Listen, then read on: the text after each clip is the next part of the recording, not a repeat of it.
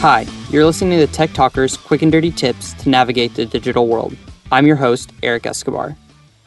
I've worked as an IT guy for several years now, and so I've seen a lot of people experience heartbreak when their computer crashes and they lose their most treasured photos or that thesis they've been working on for the past six months.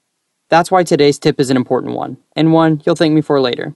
I'm here to tell you the number one way to protect yourself from computer failure back up your hard drive, which basically means keeping a copy of all your important stuff in two different places.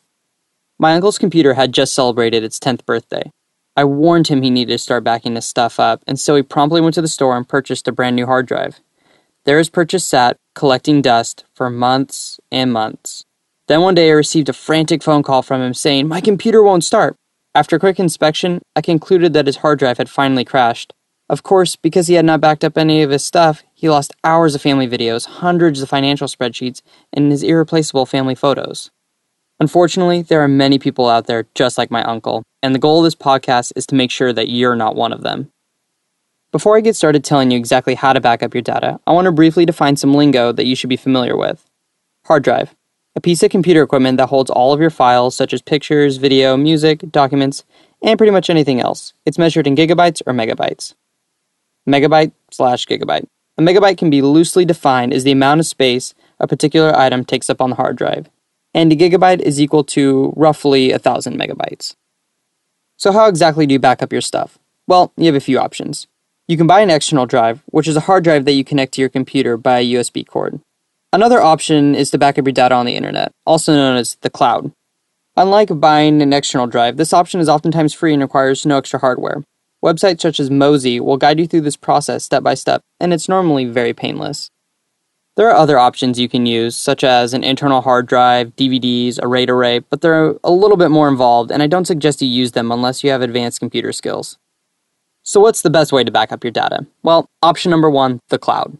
For the average computer user who needs to back up less than 5 gigabytes, I would strongly recommend Windows Live Mesh, which is a cloud based solution, meaning all of your data is stored securely on the internet in a Microsoft data center. Windows Live Mesh is free and works on Windows as well as Macs. The benefits of this solution are that it is free, easy, and the safest way to store your files. After initial setup, every time you make a change to a file, it is automatically updated and backed up without you having to do a single thing. The only downside is that you have to take about 30 seconds or so to sign up for an account. Option number two, a hard drive. But let's say backing up to the internet isn't for you. Whether it's because you don't trust your data online or you just have too many gigabytes of data, there is another option.